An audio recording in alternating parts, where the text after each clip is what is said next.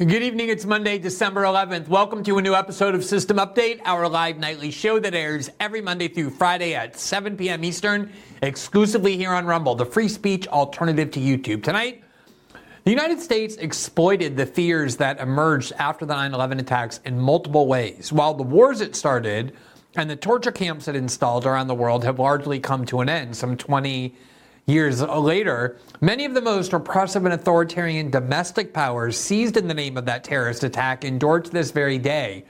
One obvious example is the Patriot Act, enacted in the days and weeks after that attack, and which was promised to be temporary. Yet every four years since, the Congress has reauthorized and renewed the Patriot Act and now does so with virtually no debate, ensuring that was once acknowledged even after the 9 11 attack to be a radical expansion of state power has now simply become normalized, part of our political woodwork. The same is true of the claimed power grab that the U.S. claimed, at first in secret and then in the open, of the right to spy on the international communications of American citizens without even having so much as to get a warrant first, one of the core constitutional protections of the Fourth Amendment. This is a power that the Bush Cheney administration originally claimed in secret in early 2002. Once the New York Times won a Pulitzer for revealing the existence of that illegal spying program in 2005, the U.S. Congress, under the leadership of Nancy Pelosi, acted to codify and legalize that Bush Cheney warrantless domestic spying power by enacting Section 702 of the FISA Amendments Act of 2008. The terms of that law required that it be renewed every five years precisely because allowing our government to spy on our communications with no warrants was originally controversial. And yet, since it has been renewed, in 2013, the Obama administration demanded renewal with no reforms and got it on a bipartisan vote. In 2018, Democrats like Nancy Pelosi and Adam Schiff joined with numerous congressional Republicans to give the Donald Trump administration the same vast domestic spying powers in other words, even while Adam Schiff and Nancy Pelosi were accusing Donald Trump of being a fascist and a new Hitler, they acted to ensure that the same Trump administration enjoyed these virtually unlimited spying powers on American citizens. Obviously, these powers are vested in the U.S. security state, the CIA, the FBI, the NSA, and that's the reason both uh, establishment wings of each party supports them. Now we're five years later, 2023, and the law is again up for renewal. This time, however, there is a serious bipartisan coalition enraged by how many times now the FBI has been caught abusing these spying powers that has consolidated an attempt to oppose meaningful reforms on these powers as a condition for their renewal.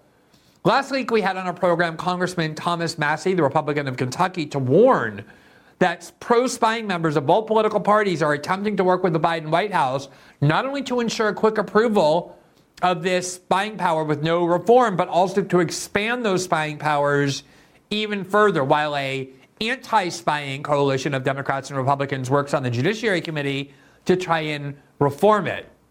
Senator Mike Lee, the Republican senator from Utah, is now vocally warning about that attempt to expand the spying powers. And he'll be with us in just a few minutes tonight to discuss the prospects for stopping this bill and the reason it's so dangerous. And then we have extensively covered on the show since October 7th the glaring abandonment of principle by many conservatives, especially those who have long posed and branded as free speech champions as they attempt, in the wake of the attack on Israel, to usher in a wide range of censorship measures and classic cancel culture in the United States, all in the name of shielding Israel from criticism. Many conservatives have actually been consistent about this and denounced all this, but many on the pro Israel right who cheer all of this don't even deny that it's a radical contradiction of their stated views and current actions. They admit, yes, we've always said we're against censorship, and now we're demanding it, we're advocating it. And the reason they claim is that they are simply finally using the left censorship tactics against them, finally forcing American liberals to live under the cancellation and censorship frameworks they have imposed on everyone else. That's the excuse. And while that sentiment may be understandable, there's a major problem with the claim. Namely, censorship against Israel critics in the United States and academia and media and in the corporate world is not new. In fact, it's been going on for many, many years in the United States. And we'll show you the very long history of how aggressive and extreme this censorship in the United States has been in the name of protecting Israel and silencing its most vocal critics. Silencing and punishing Israel's American critics is not some new tactic now being used as tit for tat against left wing censorship, as I kept hearing. It has long been one of the most common and pervasive forms of censorship in the United States, which many on the right, including those who have vocally championed free speech and presented themselves as free speech warriors, a kind of censorship they've long ignored, if not outright cheered. Before we get to the show, a few programming notes. First of all, we're encouraging our Rumble viewers to download the Rumble app. It works on both your smart TV and your phone. And if you do so, you can follow the programs you most like to watch on Rumble, which obviously begins with System Update and probably includes other shows as well. And if you activate notifications, as we hope you will, it means that the minute we or other programs begin broadcasting live on the air, you get immediately notified by phone or email or however you want so that you can just click right on the link and start watching the show. You don't have to wait around in the case that other shows are late. In the very, very rare case that we're a few seconds late, you don't have to try and remember when shows go on the air. You'll simply be reminded, you click on it, it really helps the live audience of our program and the Rumble platform itself. As another reminder, System Update is also available in podcast version. You can listen to every episode on Spotify, Apple, and all other major podcasting platforms. The episodes post there 12 hours after the first broadcast live here on Rumble. And if you rate, review, and follow the show, it really helps spread the visibility of the program. As a final reminder, System Update is, is uh, has an after show every Tuesday and Thursday night. Once we're done with the, the, live show here, we move to Locals, which is part of the Rumble platform, where we have our live interactive after show, which is designed to take your questions, respond to your feedback and critiques, hear your suggestions for future shows.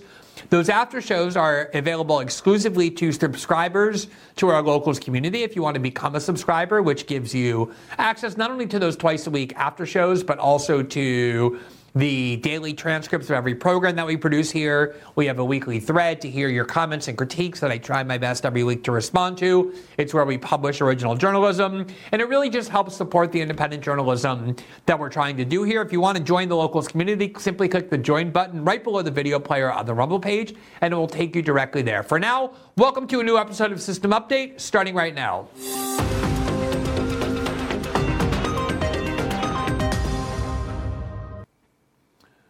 There's probably no issue on which I have focused more as a journalist than the issue of illegal, warrantless domestic spying in mass perpetrated by the United States government on the American population. And as we've recounted before, the history of the U.S. security state, embedded in it, was the idea that the U.S. security state will always be directed exclusively to foreign countries and never directed inward.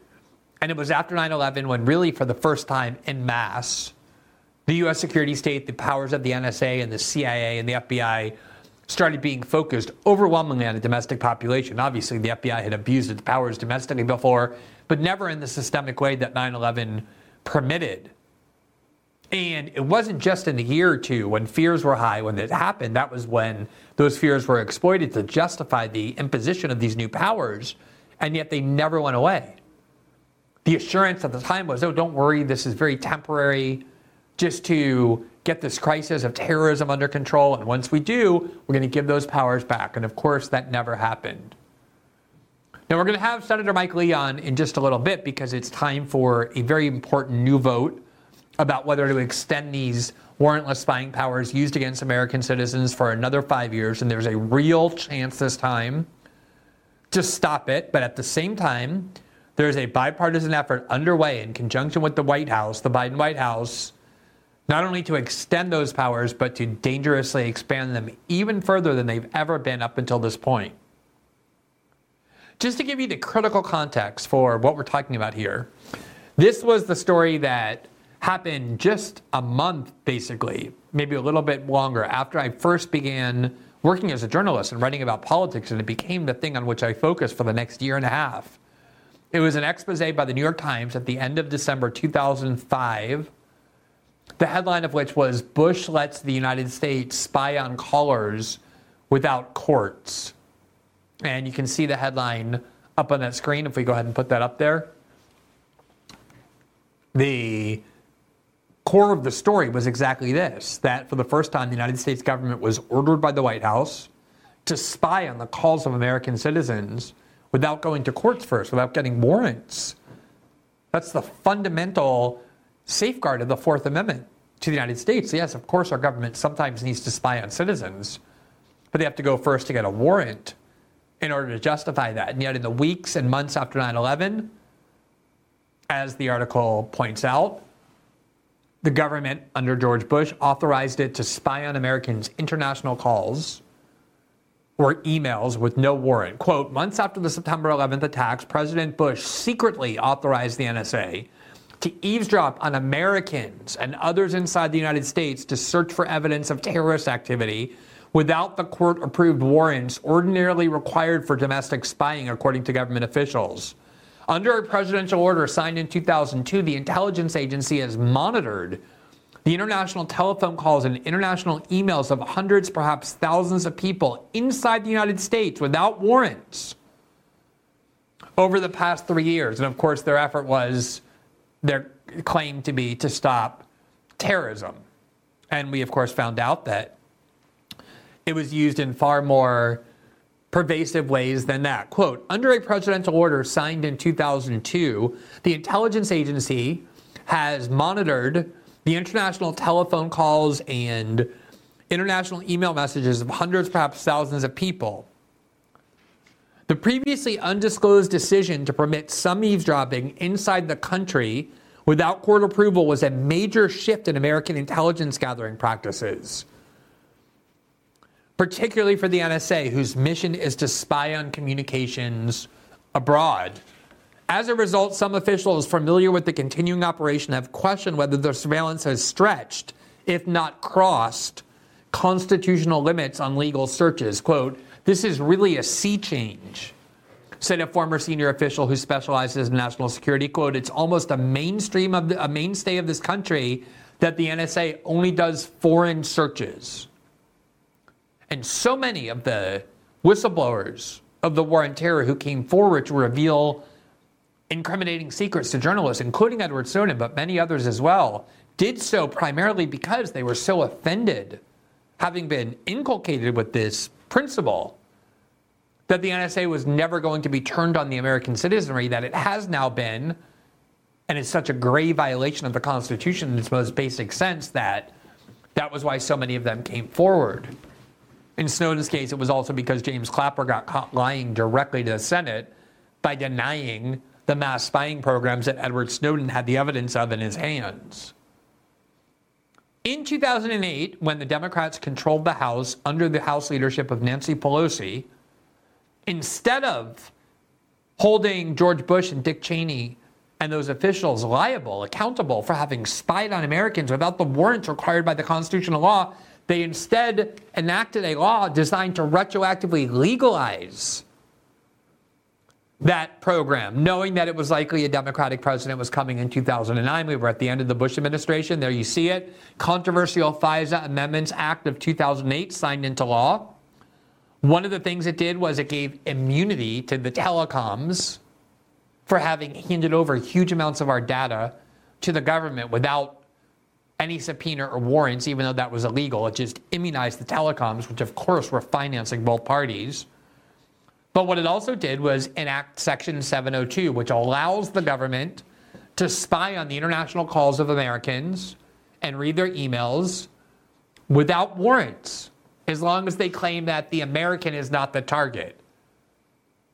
Oh, we were just targeting a foreign national, but just so happened we kept reading the emails of this American citizen, and we, therefore we didn't need a warrant under Section 702.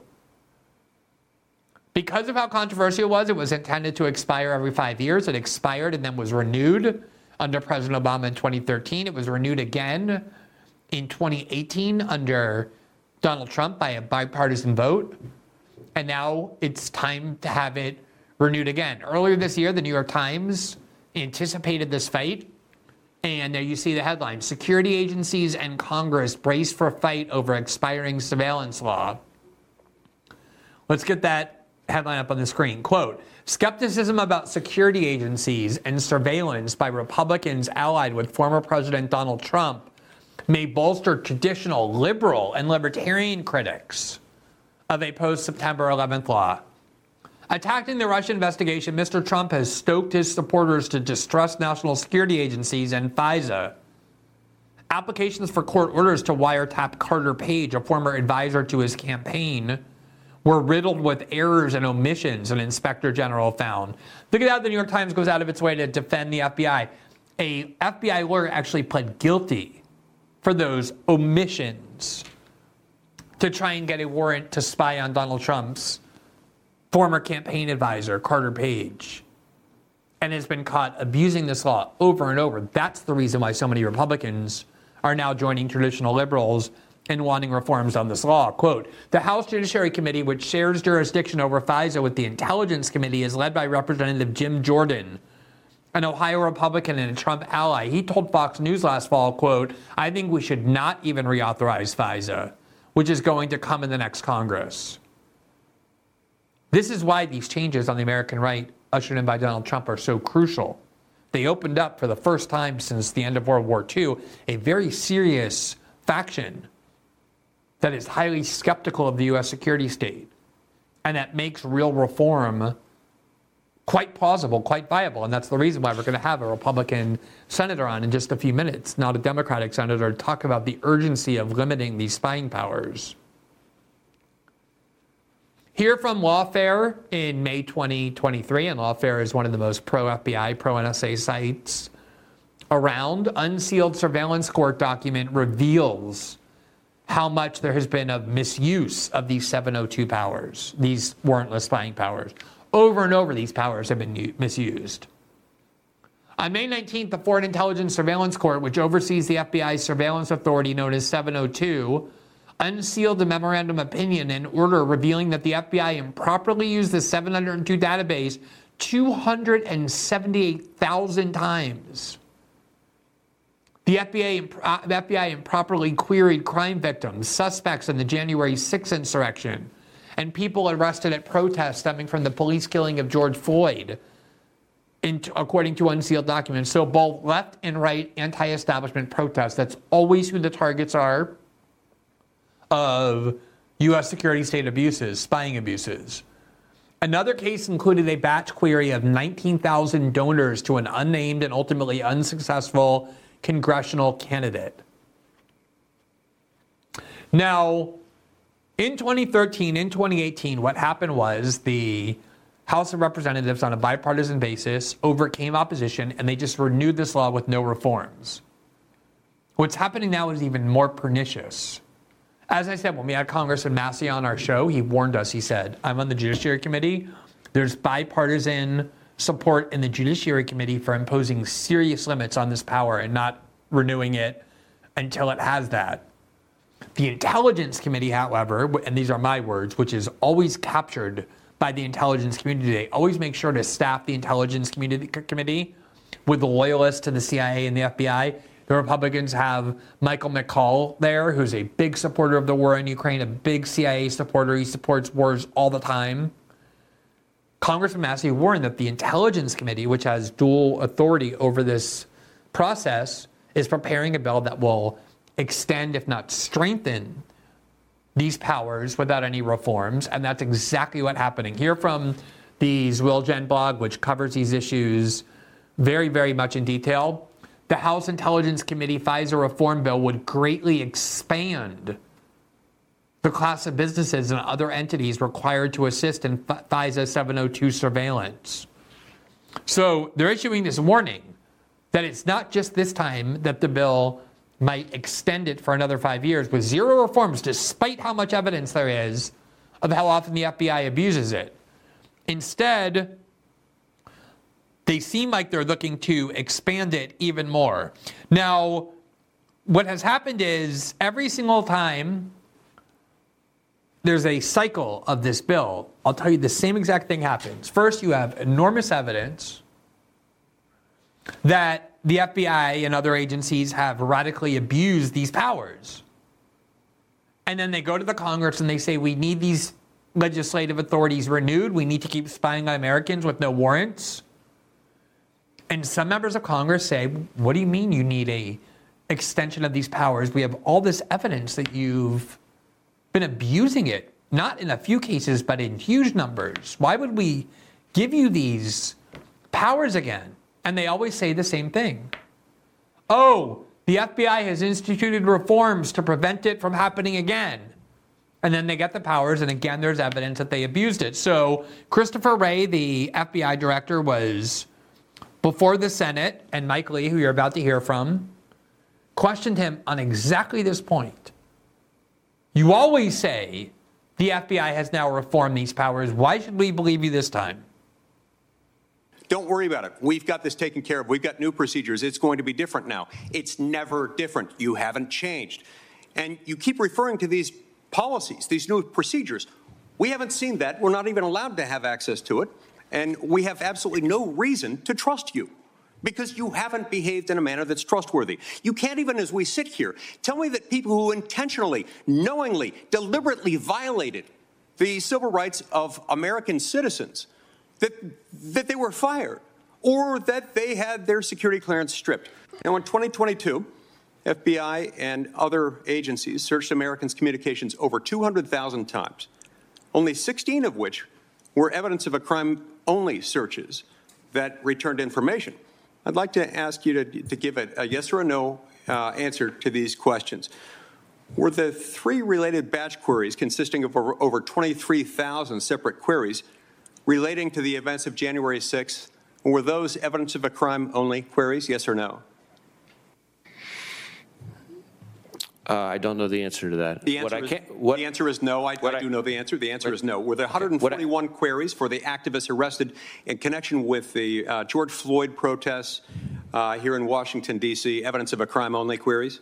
Those were non compliant queries. Uh, and again, they all predate the reforms that we've put in place. Which so, non compliant queries mean illegal queries. What he's saying is those are ways the FBI used these spying powers, warrantless spying powers non compliantly, meaning it didn't comply with the law, meaning it was illegal, it was a crime.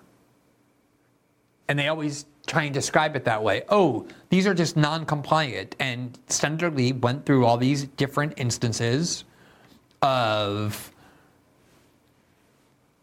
the FBI director admitting that the FBI abused his powers in these non compliant ways, meaning illegal ways. Let's listen to the rest to is that a warrant requirement or prohibition relating donors to a political campaign? The answer there is no. Washington, D.C., evidence of a crime only queries?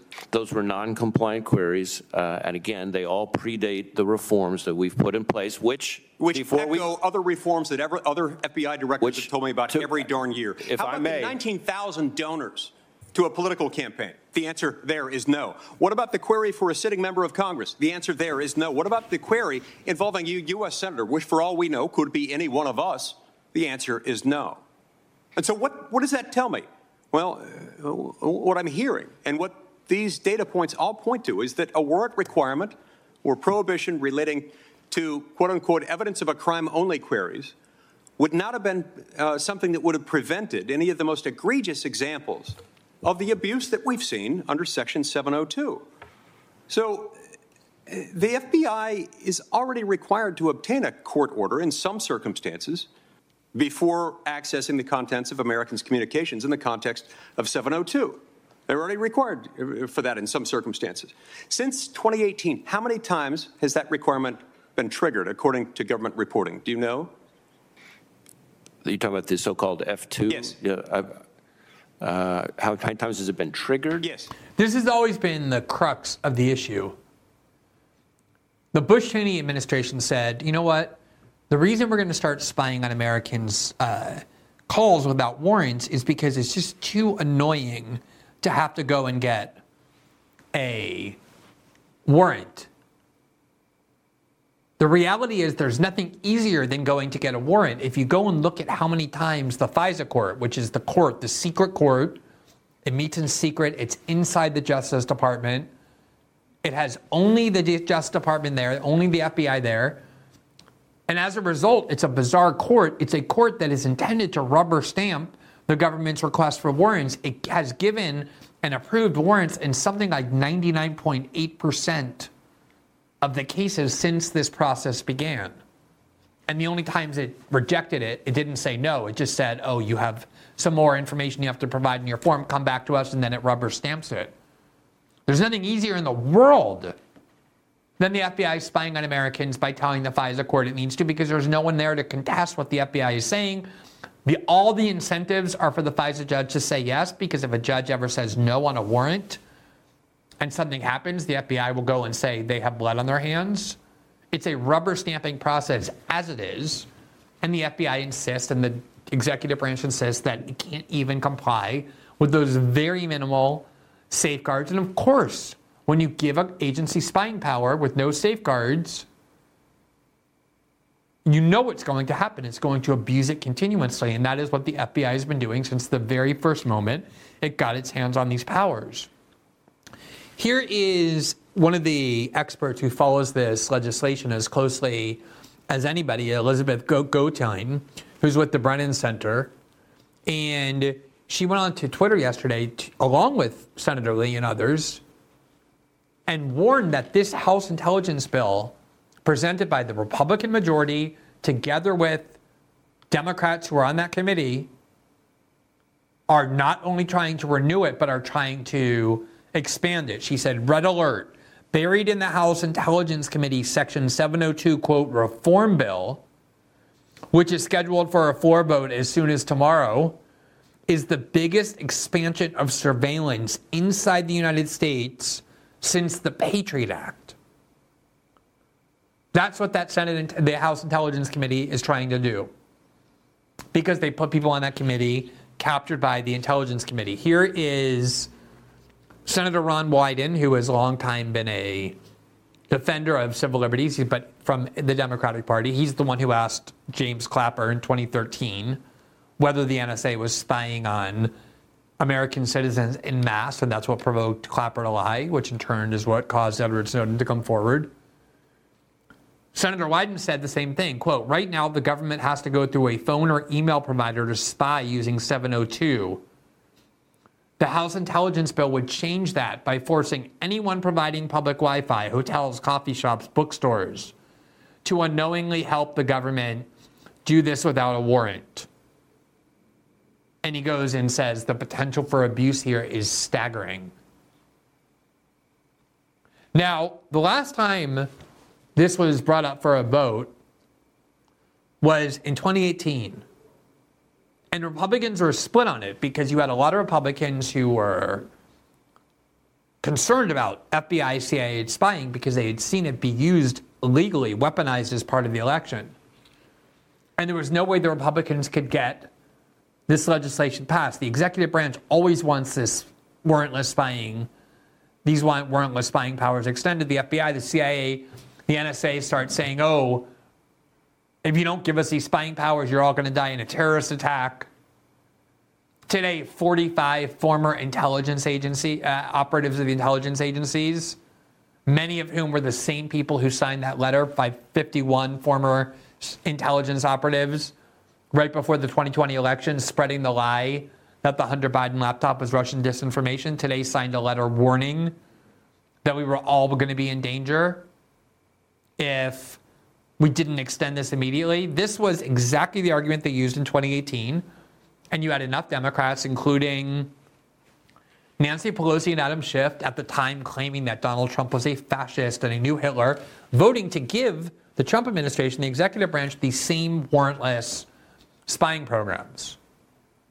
So we'll see if 2023 and into 2024 is going to be different. There seems to be a lot more of a momentum to stop at this time, although there's a clear movement underway working with the Biden White House in conjunction with the Intelligence Committee to do something worse, not just extend it, but to make it even more pervasive, these spying powers even more potent with no safeguards. Now, Mike Lee is a United States Senator. He is the senior senator representing the state of Utah as a Republican. It's an office he's held since 2011.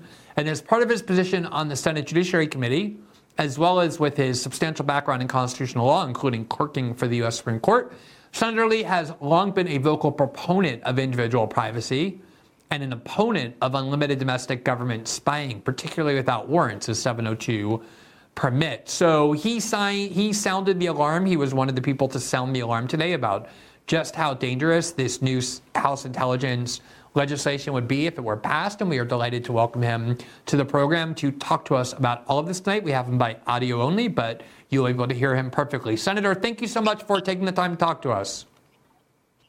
Oh, thank you, Glenn. It's good to be with you. Yeah, good to have you. So I had on my program last week uh, Congressman Thomas Massie of Kentucky, who, like you, is an opponent of renewing these authorities without reforms. And he was warning, he said, look, there's a lot of bipartisan support for reforms on the House Judiciary Committee. The problem is the House Intelligence Committee seems to be working very hard to extend it without reforms. And it turns out their bill would do something far worse than that, far worse than simply extending it. You sounded the alarm. What is it about this bill that you find so problematic?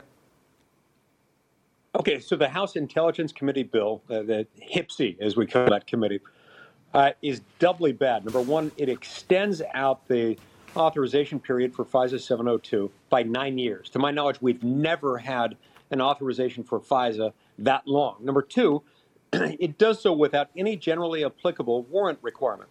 It purports to have a warrant requirement for a narrow subset of backdoor searches on American citizens, but they've written it in such a way that it would have practically zero uh, uh, effect. It, it, wouldn't really have any practical effect because they can always get around this very narrow type of search uh, where it's focused exclusively on evidence of a crime uh, with nothing having to do uh, w- w- with an actual national security investigation. But it's so much worse than that. The third big problem with the HPSCI bill, and this is the granddaddy of them all, is found in Section 504 of the HPSCI bill. In Section 504, this would vastly uh, magnify the, uh, the, the domestic surveillance capability and the ability of our intelligence gathering agencies to collect warrantless surveillance on American citizens uh, w- without probable cause in the United States by by expanding the reach of 702 into things like uh, public Wi-Fi's at hotels, restaurants, coffee shops, bookstores, anything like that. All of a sudden, uh, the intelligence gathering agencies could go to those entities that offer public Wi-Fi service, demand without a warrant all the data that that uh, that crossed through those public Wi-Fi stations and they, they could do that without ever going to court, without ever having to demonstrate probable cause, or otherwise going through the steps of acquiring a warrant. This is bad. They're claiming that they're fixing the problem, and they're actually making the problem worse. And this is appalling. This is why this bill is something I've been describing as a Trojan horse, appropriately so, and it needs to be dismissed as such. Senator, one of the uh, experiences that I've had as a journalist most frustrating is I've been following this program since it was first revealed in 2005, this warrantless eavesdropping program. And the history of it is always the same. You have years of reports, and I don't mean media reports, but inside the government, inspectors general and the like, proving abuse of these spying powers, and major abuse. And then every year when the FBI comes or the US government, the executive branch comes to Congress and says, we need a renewal of it immediately, no reforms, they're asked, well, you, you keep abusing the law. Why would it be different? And every time they say, oh, no, don't worry, we instituted internal reforms that will prevent any abuses this time. And then the cycle repeats itself. We showed your exchange, part of it with FBI Director Christopher Wray, but what are some of the abuses, A, that you've seen uh, recently, and then B, that you are concerned about if the law in that form gets uh, enacted? Okay, so some of the abuses that we know happened that have been verified include uh, uh, doing backdoor searches on at least one member of the United States Senate, at least one member of the U.S. House of Representatives, uh, backdoor searches also just to the tune of hundreds of thousands, some have uh, said we're now up to millions of documented uh, warrantless backdoor searches on American citizens. And I assume you know what I mean when I refer to that, a backdoor search on the 702 database. Is directed at communication, electronic communications stored by NSA, collected under 702, ostensibly under the auspices of a foreign intelligence surveillance investigation.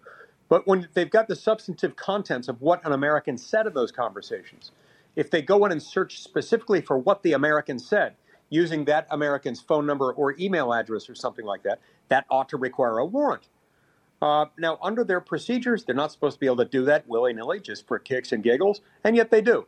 And they have done it millions and millions of times. As you correctly pointed out, I'm glad you showed some of the exchange I had with Christopher Wray. When I cross examined him on that last week, it did not go particularly well for him, in part because he had the audacity to make the same darn argument these guys have been making to me for 13 years, which is to say, we've got internal procedures that will make sure that those are not misused. And yet, every year they say the same thing, and every year more of these illegal searches happen. And, and in fact, I caught him pointing out some of the examples that he pointed to uh, for some of these illegal searches. He said these uh, all happened before we adopted these procedures. We went in and looked those up after the hearing, and we concluded that um, there were several instances that he pointed to that actually had happened after his most recent policies. As far as the hypothetical ones, the ones that we can't yet prove, uh, but that I fear uh, e- either are, are, occurring regularly or might well uh, uh, happen in the future, or some combination of those two things, involve what we what we might call uh, reverse targeting. You can't target an American citizen to be the target under FISA 702. That has to be a foreign national operating on foreign soil. But you can incidentally collect communications with the foreign national who is on foreign soil of an American citizen on American soil. And so it's entirely possible what they could be doing or what they could do in the future is reverse target by saying, oh, look, um, uh, uh, we know that Glenn talks to foreign nationals A, B, C, and D. Let's open up a, a FISA 702 um, uh, set of searches, uh, uh, an investigation under FISA 702 on individuals A, B, C, and D, knowing that Glenn talks to them. On that basis, they pull in any conversations you may have with those foreign nationals, and then they can go back in and do a backdoor search of your communications with them when that may have been their intent all along is to get your communications without a warrant. Yeah, exactly. That this was of course something that was talked about a lot when it was first enacted in 2008 and they said no don't worry there's provisions in there that prevent us from doing this and yet they've gotten caught doing it so many times. And the question of intent what are they really looking for? The people with whom I'm speaking and they just happen to be finding mine all the time, or they're really just looking through mine in a backdoor kind of way, is almost impossible to prove. But what we know is they end up spying on Americans and reading our communications with no warrants of any kind. Now, let me ask you about the politics of this. I remember right when we did the Snowden reporting, there was a lot of momentum for bipartisan reform. It was sponsored by Justin Amash and John Conyers in the House. It picked up a, a lot of support quickly. And at the last second, President Obama got Nancy Pelosi to whip just enough Democratic votes to sabotage reform. And there's an article in Foreign Policy, the headline of which is How Nancy Pelosi Saved the NSA. There's always been this bipartisan component, this willingness on a bipartisan basis to extend these powers with the kind of increased skepticism of the U.S. security state, the FBI, the CIA, and the like on the part of large parts of the Republican Party and the American right after they saw what they were willing to do in our elections. Is there a plausible chance this time that there can be a bipartisan coalition to block renewal without real reforms? Yeah, look, I think there is a plausible chance here that we could get something actually done uh, because of the fact that they're running out of excuses. All of their arguments that they've used in the past have turned out to be red herrings. And so I think we could get it done this time. Let me tell you uh, what worries me most about what could interfere with that this time around. Uh, number one, uh, the, the fact that they've put in a temporary extension into the National Defense Authorization Act that would extend this thing to, I think, April 19th of 2024 is troubling. We need to stop that. we, we need to push back on that, in part because uh, th- th- there is a certification that's done by the Foreign Intelligence Surveillance Court that I'm told once it's put in place, it can run for 365 continuous days, even if FISA expires during that time period. That suggests that this extension, taking this thing to April 19th, 2024, I believe, could, in practical effect, end up being an extension until April 19th of 2025. We've got to stop that from happening and, and, and get rid of that language. And if we can get that out, replace it at a bare minimum. If we want a short term extension so that we can iron out exactly what the details ought to look like. I mean, my first choice would be to just pass the uh, bill that came out of the House Judiciary Committee bill. If we can't get that done before we have to leave for Christmas, we, sh- we could consider extending it, but only with the, the additional caveat not found in the current extension that would say that any subsequent certification by the FISC may not have uh, may not be operative past uh, uh, the expiration date of FISA 702. I think that would make a difference. Uh, last question that I have for you, and I know this is something you've encountered a lot as a civil libertarian, somebody who defends individual privacy rights and the like. A lot of Americans, ordinary Americans, think, you know what, this doesn't really have much to do with me, even if they're kind of stepping over lines. I think they're looking for terrorists and criminals, not necessarily for me. I don't really do anything that would provoke their interest. Why should ordinary Americans care if the government has safeguards on the way they can spy on American citizens? Well, first of all, you should worry about it for the same reason that you worry about um, uh, people going hungry, uh, even if those people are not likely to be you. You should worry about it for the simple reason that whenever government uh, overacts, it does so at the expense of individual liberty. And when it does so at the expense of individual liberty, even if you think it's not likely to be your individual liberty compromised by it, uh, that doesn't mean that it won't be you the next time doesn't mean that in a few short days, weeks, months, years, or decades, that uh, somebody in the government might want to take advantage of you for whatever reason. And we've seen manipulation of these things in all kinds of strange circumstances, uh, all kinds of strange circumstances, many of which are petty. Uh, we, we, we caught a couple of guys doing a search uh, because one of them owned uh, a rental property and they were doing a, uh, a, a, a back uh, a backdoor search under 702 because they wanted to check out a prospective tenant. On another occasion, there was a guy who thought that his father might be having an affair, cheating on his mom, and so he did a backdoor search under 702 on his dad. You never know exactly who you know, who who might, uh, unbeknownst to you, have access to these databases. You never know uh, when uh, somebody you currently know that doesn't now work there might have access to it. You never know when you might be at the wrong end of some public or private dispute that, that might result in this. Any way you look at it, when you start to allow the government to go after someone, to search and seize uh, the, the, the information or objects from an American citizen without a warrant, it's eventually coming to you. And if not to you today, to at least someone you know and care about today, and you eventually. It's not worth gambling over this. We don't mess, uh, we don't play dice with our Fourth Amendment rights. Nations that have departed from protections like these, uh, you know, because these uh, warrant requirements uh, uh, are something that, in one way or another, are supposed to be held in common by everyone who's uh, legal structure traces back to the English common law. They should all have this in one form or another. Nations that depart from them have very, very bad consequences for everyone.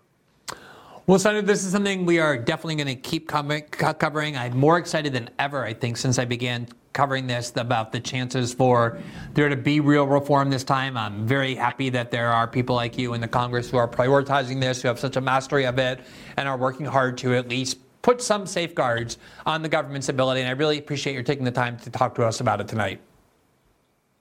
Thank you so much. Yeah, have a great evening.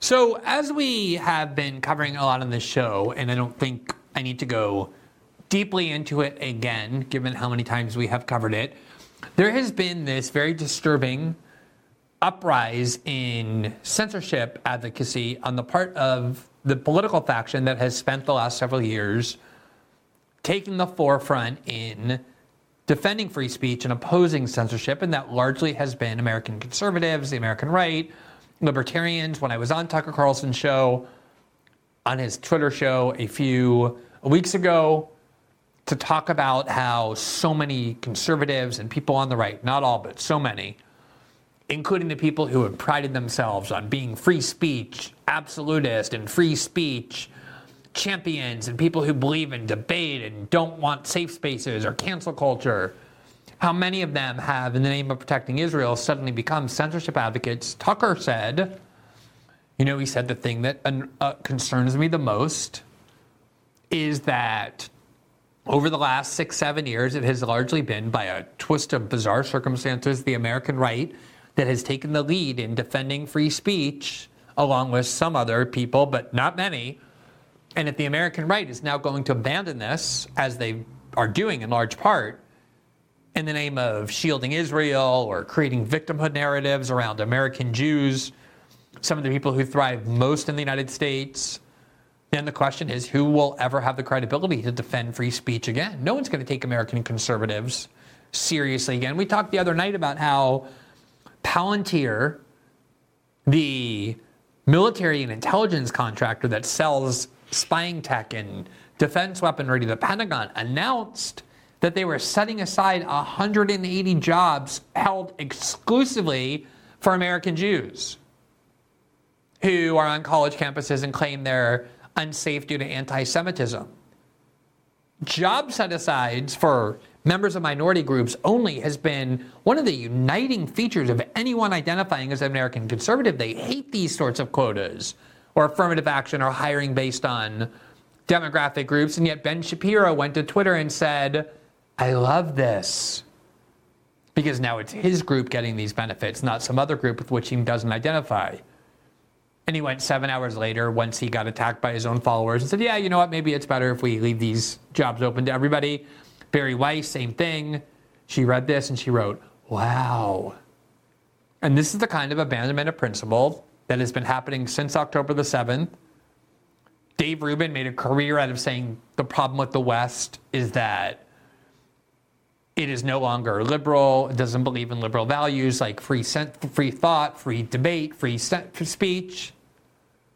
And yet, when he heard that France was banning all pro Palestinian protests while leaving it legal to have pro Israel protests, in other words, it's legal to march in favor of the government's, of the French government's policy of supporting Israel, but not against, Dave Rubin said, oh, wow, maybe the West can be saved after all.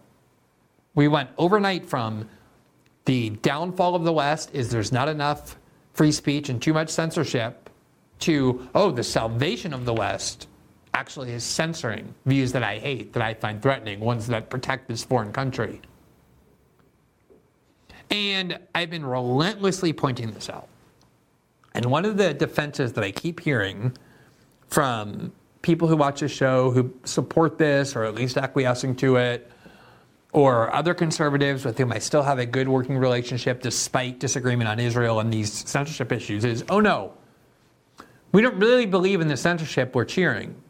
We are cheering censorship, but we're not doing it because we believe in censorship, or we're not really believers in cancel culture, even though we're going around putting one head on the pike after the next to people who criticize Israel in ways that were deemed too excessive.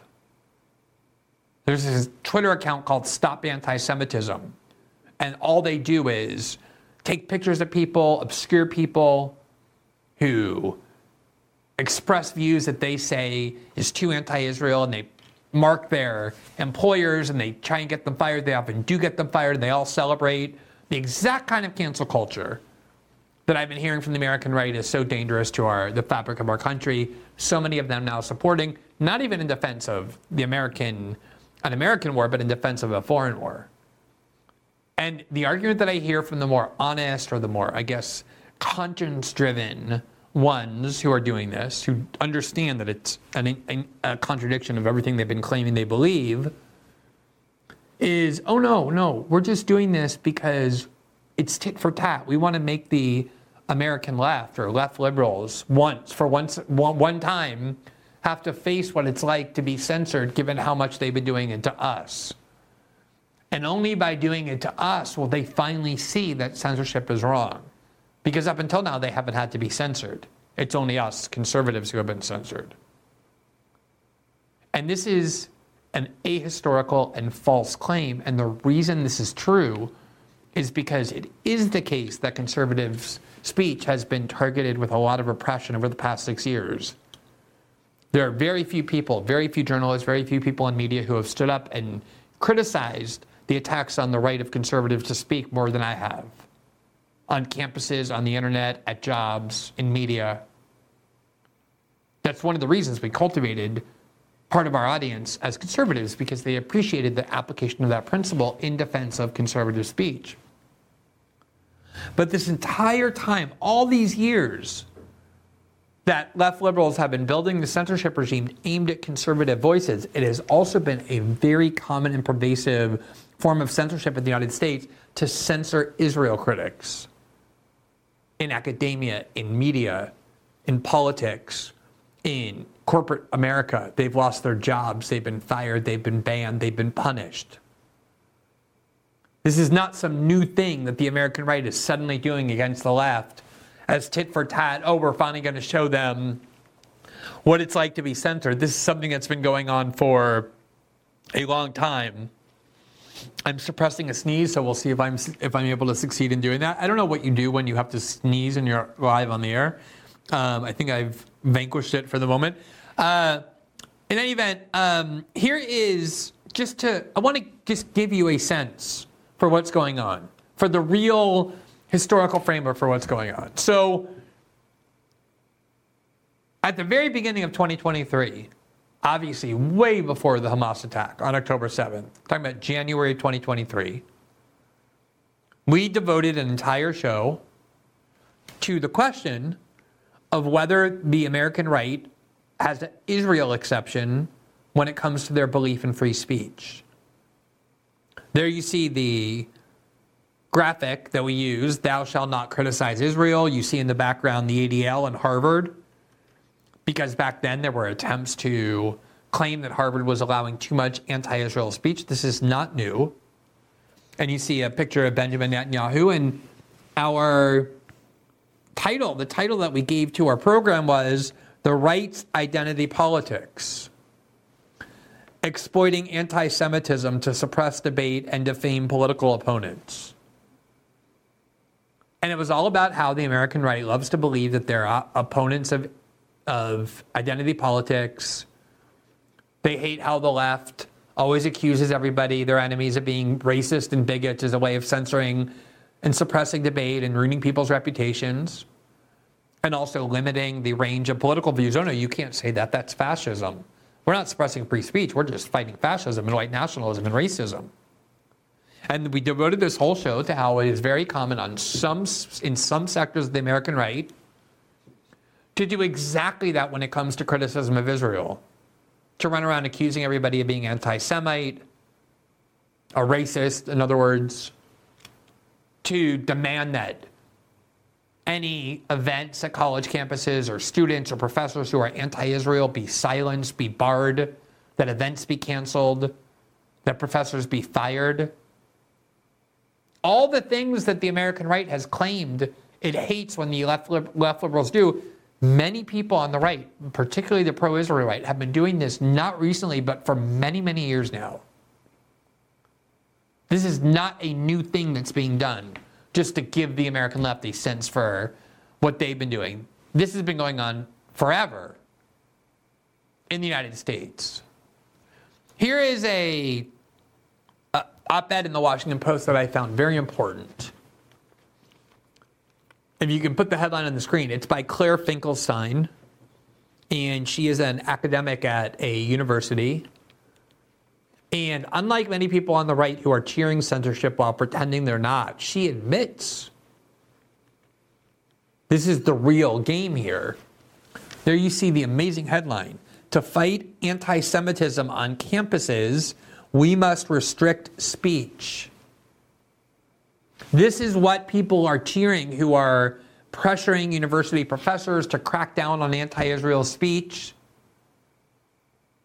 And yes, I know all the arguments that, oh, this speech is genocide. That's the reason why it has to be suppressed. But as we've shown before, it is a fiction that there are huge numbers of students on college campuses running around chanting gas the Jews or kill all Jews or genocide the Jews. The United States has been engaged in a debate over the last two weeks, a hysterical debate where a manufacturer crisis has been disseminated to justify censorship that there's all these students on college campuses going around chanting gas the Jews and genocide. This is not happening. I've asked over 100 people in the last week to please just give me any examples of American students or students on American campuses chanting gas the Jews or kill the Jews, and it isn't happening. The key left wing tactic for censorship, the left liberal tactic, is to take right wing speech and say, this speech is not within the bounds of decency. It's not real political speech. It's fascism. It's white nationalism. It's racism. It's transphobic. And that when conservatives say their little slogans about race or LGBTs or immigrants, what they really mean is kill all black people, kill all trans people, kill all immigrants. And that's what we're censoring violent speech. That's the left wing tactic to take right wing speech, recharacterize it as fascist, white nationalist, genuinely about trying to provoke violence against minority groups, and only then saying, well, now we have to censor it. This is exactly the tactic being used to justify censorship of Israel speech. I hear it every day now. Oh no, this isn't really criticism of Israel. This is advocacy of genocide. And it's done by taking very standard pro Palestinian views, like calling for intifada, which is the Arabic word for uprising, or from the river to the sea, which means all Palestinians in Israel, the West Bank, and Gaza should be free. And yes, it can have a violent connotation, just like opposition to immigration might be motivated by white nationalism, but it doesn't mean it always is. And even if it were a call for violence against Israel, that is clearly protected speech. You're allowed to say bomb Iran. You're allowed to say bomb Gaza. You're allowed to say use violence against Israel. These are allowed. We don't have an Israel exception to the First Amendment. But this finally is an op ed that is being honest about what it's actually calling for in demanding that anti Semitism on campuses be curbed. It's a curb on free speech. That is what this op ed is advocating. Quote, we must restrict speech. And here's the argument quote, this is because the value of free speech has been elevated to a near sacred level on university campuses. That's considered bad. What is this person arguing against? That the value of free speech has been elevated to near sacred level on campuses. This is what we have to fight against. Because they say, quote, as a result, universities have had to tolerate hate speech, even hate speech calling for violence against ethnic or religious minorities. With the dramatic rise in anti Semitism, we are discovering that this is a mistake, meaning elevating free speech. Anti Semitism and other forms of hate cannot be fought on university campuses without restricting poisonous speech that targets Jews and other minorities. This is what this cause that so many conservatives are supporting is now about. It is right here. Anti Semitism and other forms of hate, by which he means racism, transphobia, xenophobia, cannot be fought on university campuses without restricting speech. Do you see how people who think they're doing this tit for tat against leftists or liberals are really just strengthening these people who want to censor? The establishment in the United States is pro Israel. You're not getting back at the establishment. They're happy to censor Israel critics because they're so pro Israel. These are the people on campuses who are getting strengthened by these conservative calls for restrictions on speech on campus. She goes on, quote, with or without the First Amendment, calls for genocide against Jews or even proxies for such sentiments, such, such proxies for such sentiments, such as calling for intifada or the elimination of Israel by chanting from the river to the sea, are, in the present context, calls for a violence against a discrete ethnic or religious group. Such speech, speech arguably incites violence, frequently inspires harassment of Jewish students, and without question creates a hostile environment that can impair the equal opportunity of Jewish students. Do you, do you see that as the left liberal censorship case verbatim? Just replace Jewish students with black students or trans students or Latinos or gay students or Muslim students, and you have the censorship regime that has been created. What they're trying to do is now to say, just let, we were happy to include Jews in that. That way we can censor even more. This is Claire Finkelstein, a tenured professor of law and philosophy at the University of Pennsylvania, where all these controversies are taking place. She's unbelievably a member of the school's Open Expression Committee and chair of the law school's Committee on Academic Freedom. And she's just saying outright, we're taking these conservative calls to use it as an opportunity to impose even more censorship. Now, as I said, none of this is new. Left wing Palestinian defenders have been among the most censored people in the United States for many years, along with conservative speakers. Here is The Guardian back in 2007. It's talking about 15 years ago now, 16 years ago. University denies tenure to outspoken Holocaust academic. This is about Norman Finkelstein. What had happened was Norman Finkelstein was teaching at DePaul University.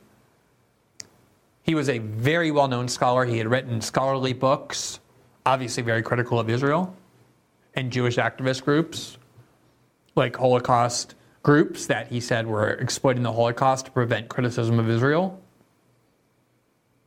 But his scholarship was well regarded. He had the approval of his tenure committee. And Alan Dershowitz, the fanatical Israel supporter, went on a crusade to get tenure denied to Alan to, to Norman Finkelstein because he is a outspoken critic of Israel, and Dershowitz won. Finkelstein got his tenure denied, and he's barely taught at any school since. One of the most rancorous disputes in American academic uh, academia has ended with a prominent political scientist with controversial views on Israel and anti Semitism being denied tenure at one of the country's largest universities. Does this sound like it's new? A political scientist with controversial views on Israel being denied tenure at one of the largest universities? This is not tit for tat what is being done now. This is just a repetition of what's been going on in the United States for many years when it comes to criticism, uh, to, to punishment and censorship of Israel critics. Norman Finkelstein, author of The Holocaust Industry, now has less than a year remaining on his contract with the Political Science Department of DePaul University in Chicago. He lost his bid for a lifelong post after a 4 to 3 vote of the Promotions and Tenure Board. Mr. Finkelstein has argued in his books that claims of anti Semitism are used to dampen down criticisms of Israeli policy toward the Palestinians, and that the Holocaust is exploited by some Jewish institutions for their own gain. Mr. Finkelstein, the son of, Harbor, of Holocaust survivors, he is obviously not advocating the genocide of Jews, has responded to the decision to, in effect, sack him from his job at DePaul by condemning the vote as an act of political aggression. Quote, I met the standards of tenure DePaul required, but it wasn't enough to overcome the political opposition to my speaking out on the Israel Palestine conflict. Here, seven years later, in 2014 from the New York Times. Professor's angry tweets on Gaza cost him a job. Quote The trustees at the University of Illinois voted on Thursday to block the appointment of Steven Salaita, a Palestinian American professor who had been offered a tenured position last year, following a campaign by pro Israel students, faculty members, and donors who contended that his Twitter comments on the bombardment of Gaza this summer were anti Semitic. Quote, hate speech is never acceptable for those applying for a tenured position. Incitement to violence is never acceptable, Josh Cooper, a college senior who collected 1,300 signatures on a petition against the appointment, told the trustees before the vote. The student, a former intern for AIPAC, the American Israel Public Action Committee, added that, quote, there must be a relationship between free speech and civility. Several of the comments that supporters of Israel took exception to referred to parallels Mr. Salaita has drawn in his work between the experiences of North Americans and Palestinians. Now, you can disagree with that parallel. You can disagree with Steven Salaita's criticism of Israel's bombing of Gaza in 2014. But the idea that he should be denied tenure, like Norman Finkelstein was, because of his criticism of Israel, is insanity. And yet, that is the norm on American college campuses. The Jewish student group that demanded he have his tenure withdrawn explicitly cited the need to be safe on campus. They said it's not a question of censoring, it's a question of being safe on campus. The American right goes around mercilessly mocking students who say they need to be safe on campus by having views they dislike censored or professors who disagree with them fired. And yet, in this case, barely anyone on the American right defended Professor Salaita because they have an Israel acceptance of free speech. Many do on the American right. That is not new, that has been going on for many years.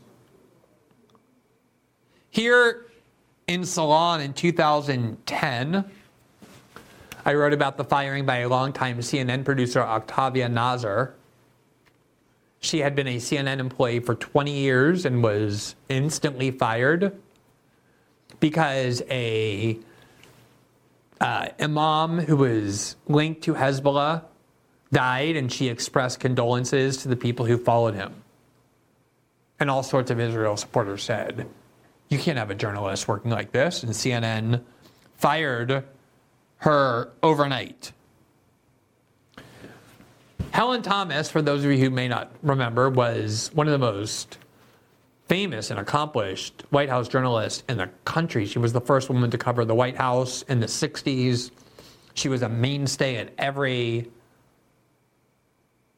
press conference going back to JFK and LBJ and Nixon and Ford and Reagan. I mean, just she was an institution and she had Palestinian descent. And in 2010, she said that she was fired.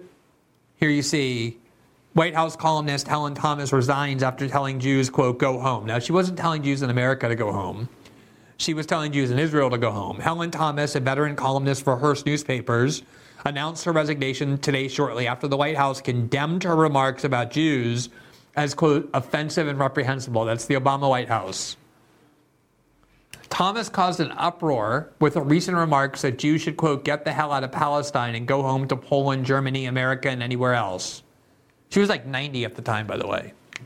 I think she should and has apologized, White House Press Secretary Robert Gibbs said at the Daily Briefing today. Obviously, those remarks do not reflect certainly the opinion of, I assume, most of the people in here, and certainly not of the Obama administration. Just case after case after case after case after case after case of people being fired in academia, and media, for criticizing Israel, for angering pro Israel factions in the United States. Again, support of that if you want. Try and find ways for some reason why this kind of cancel culture, why this kind of censorship is permissible. But please don't tell me that the spate of censorship and cancellation since October 7th is something new in this country that the American right is only cheering to finally show the American left what it's like because this has been going on a long, long time. Here's an article I wrote in The Intercept in 2016. The headline The Greatest Threat to Free Speech in the West Criminalizing Activism Against Israeli Occupation. And this is an article about how, before Hamas attacked Israel on October 7th using violence, there was a nonviolent campaign by the Palestinians to end the, the occupation of the West Bank and blockade of Gaza. It was modeled after the boycott of South Africa in the 1980s that so many American students joined and then joined and then other students around the world and it helped bring down the apartheid regime of South Africa and the Palestinians said we would like you to boycott Israel a nonviolent action to end the occupation and what the what Western Europe did was basically made it illegal, illegal to protest against Israeli occupation. They defined the boycott movement as inherently anti Semitic, and they banned it on that ground. And here in 2016, I was describing as the greatest threat to free speech in the West the attempt to criminalize action against Israeli occupation.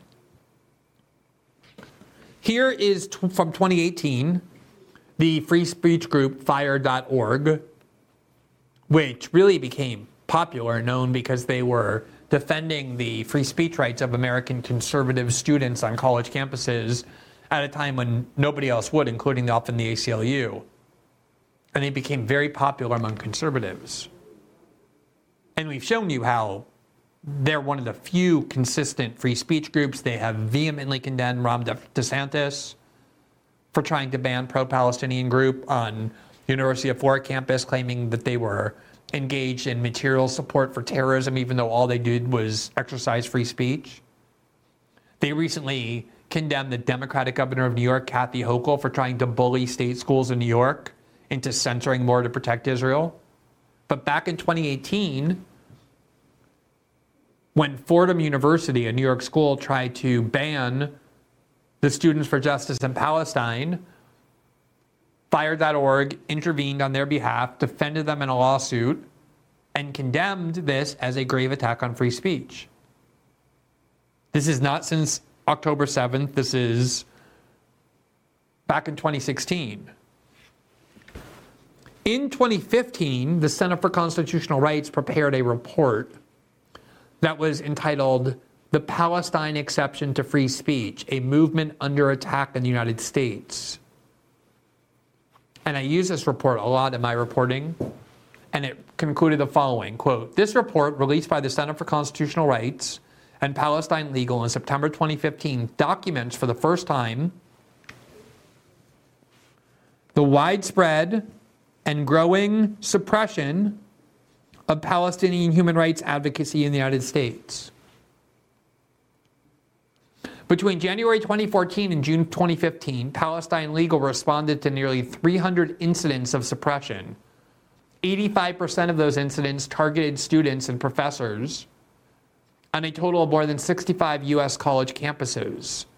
This trend has significant implications for both the First Amendment and democratic principles, like academic freedom, not to mention the mission of higher education to help develop critical thinking. The report outlines the tactics, including event cancellations, baseless legal complaints, administrative disciplinary actions, firing, and false and inflammatory accusations of terrorism and anti Semitism that Israel advocacy organizations, universities, government actors, and other institutions have used against pro Palestinian activists. It also contains testimony from advocates who have been targeted for their speech or expression and includes an index more than 50 campus related uh, case studies. In 2018, here is from NBC News Marc Lamont Hill was fired from CNN after he gave a speech criticizing Israel. And he had to say, I don't support anti Semitism, I don't support killing Jewish people. I simply support the movement for Palestinian rights, but he was fired by CNN. Now, it would, you would be very hard pressed, by the way, to find any similar examples of pro Israel advocates being fired from their jobs. Just like since October 7th, almost every person fired for speaking about the Israel Gaza war, or who was canceled or had events canceled by institutions under pressure from big donors, it's almost all entirely in one direction the people being silenced and fired and canceled are pro Palestinian advocates, people who criticize the Israeli government and its actions in Gaza. Almost none defending Israel. The only example I know, and there may be a couple others, but it's so lopsided, is a UCLA professor who confronted pro Palestinian students who are protesting in defense of Palestine and said something like, kill them all, kill all Hamas and I think he was placed on leave or suspended pending an investigation, and I denounced that as repressive because I'm not a free speech hypocrite. I actually believe in free speech. I don't only say that when it's views that I agree with that are being targeted. But overwhelmingly, it's been pro Palestinian advocates who are being censored and silenced, and that's not new. That's been going on for more than a couple decades in the United States. As we all know, Ben Shapiro is a fanatical defender of free speech. He loves free speech so much, he cannot abide censorship. When Marc Lamont Hill was fired by CNN for his criticisms of Israel, Ben Shapiro went on to Daily Wire shortly thereafter and he defended CNN. Ben Shapiro did. Why CNN's firing of Marc Lamont Hill was right. Can you believe it? Ben Shapiro, his defense of free speech ends at criticism of Israel, just like his opposition to affirmative action ends at setting aside jobs for Jews. It is incredibly easy to cut off all empathy for other minority groups of which you're not a part. Oh, those little black people are whining about feeling oppressed on college campuses. Oh, those trans people are whining about feeling unsafe because of someone from our network saying, I believe in the eradication of transgenderism from society. Those poor little babies, they need to toughen up. Do they need a little therapy dog or a safe space or a blanket? So easy to mock the grievances of other groups to which you don't belong.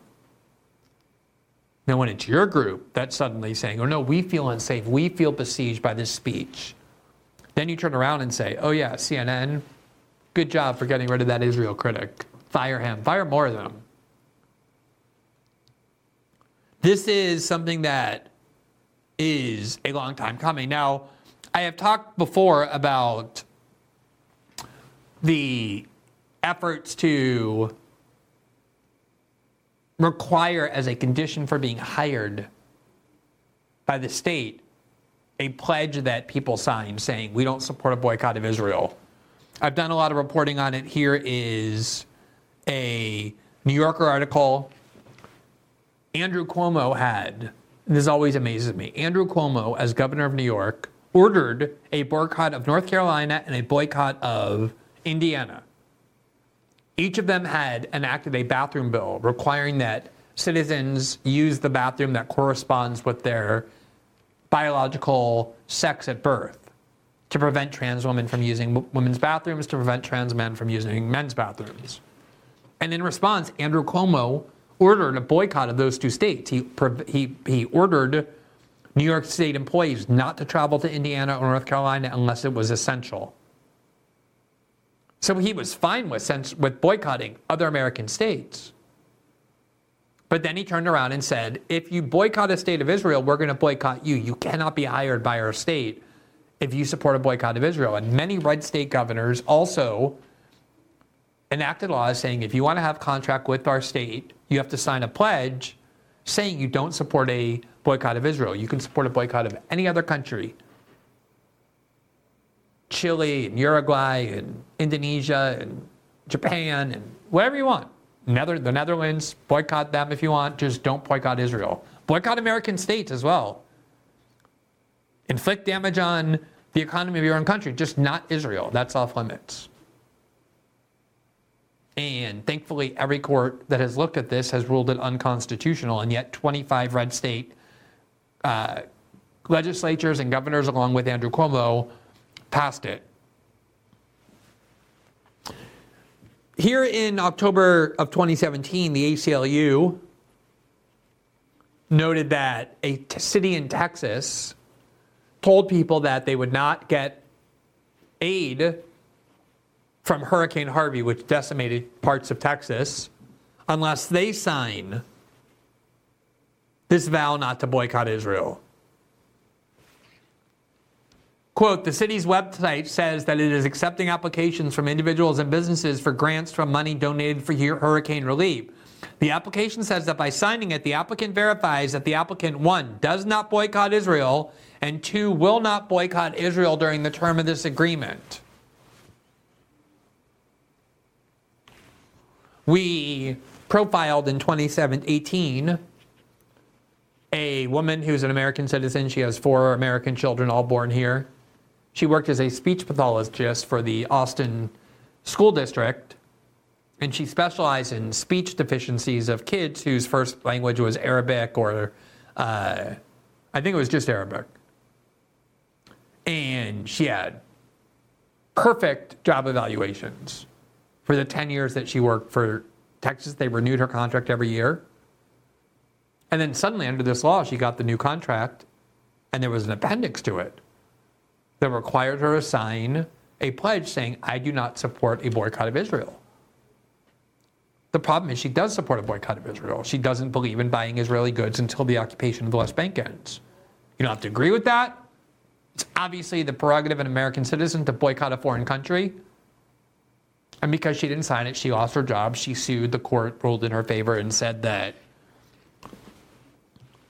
that there was an unconstitutional deprivation of free speech. Now, just to underscore the point, on October 6, 2023, so one day before the Hamas attack, I saw that there was a controversy at the University of Pennsylvania whose president was just fired. Namely, that there was a Palestinian literary festival with Palestinian writers that were coming to the campus of Penn. The student group had uh, invited them, and they were going to appear on Penn's campus. And a lot of major donors, pro Israel donors, the ones who just succeeded in getting the president of Penn fired, objected and demanded the president of Penn cancel this Palestinian literary event. But one of the reasons this president Penn was hired just last year in 2022 is she's a constitutional lawyer and was known as a free speech advocate. And she said, "I'm not going to cancel a pro-Palestinian, a pro a Palestinian literary event because you don't like some of the writers. Feel free to invite writers who disagree with them. That's what college is for." And that was when a lot of donors started demanding she be fired before October 7th. And when I saw that on October 6th, the day before the Hamas attack, I went onto Twitter and I said the following quote, For far too many people who claim to be free speech absolutists, their convictions die as they arrive at the Israel Palestine issue. Those who mock, quote, hate speech as a censorship justification suddenly start invoking it. You can't make exceptions for your favorite causes. And I said that because of my long history of reporting on and denouncing this Israel exception to free speech and Israel exception to the First Amendment that some pro Israel factions on the American right harbor. This is not new. So if you want to support censorship of Israel critics, if you want to empower this censorship industrial regime that's more than happy to have the support of people on the right now, Go ahead and do that. Just please don't claim that this is some new thing that's being done to show American leftists once and for all what it's like to be censored. They already know. Censorship aimed at Israel critics is a very common form of censorship that has been taking place in the United States for a very long time. And being a consistent free speech defender means that you oppose that every bit as much as you oppose censorship of right wing speech and I'm happy to say that there are some conservatives who have been doing that, provoking a lot of anger from the right wing followings when they do. Unfortunately, though, they're the minority, they're the exception. And we are now seeing the American right, parts of the American right, as Tucker Carlson said, that had been in the vanguard of defending free speech, suddenly now turning around and abandoning that, cheering censorship in the name of protecting this foreign country. And I do not see, I don't understand how people like Ben Shapiro, Bari Weiss, Dave Rubin, any of these people doing this will ever have credibility again when they pretend they are offended by censorship in the future when it's not directed this time at views that they hate, but views that they like. I certainly won't regard them as credible. So that concludes our show for this evening. As a reminder, System Update is also available in podcast version where you can listen to every episode 12 hours after their first broadcast live here on Rumble, on Spotify, Apple, and all other major podcasting platforms. If you rate, review, and follow the show, it really helps spread the visibility of the program. As another reminder, every Tuesday and Thursday night, once we're done with our live show here on Rumble, we move to Locals, which is part of the Rumble platform where we have our live interactive after show where we take your questions and respond to your feedback and critiques and we hear your suggestions for future shows. Those after shows are available exclusively to subscribers to our locals community. If you want to become a subscriber to that locals community, which not only gives you access to those twice a week shows, those after shows, but also to the transcripts of every show that we produce here on Rumble. We publish a transcript, very professionalized every day, so you can read it or keep it if you want. We also have a daily, a weekly thread rather, of our comments, of comments from our uh, viewers that I try and interact with as much as possible and respond to. We're going to publish original journalism on that locals platform, and it really just helps support the independent journalism we're trying to do here. That's one of the crucial ways that locals community, how we support the show. You can just click the join button right below the video player on the Rumble page, and it will take you directly to the locals community. For those of you who've been watching this show, we are, as always, very appreciative. We hope to see you back tomorrow night and every night at 7 p.m. Eastern live exclusively here on Rumble. Have a great evening, everybody.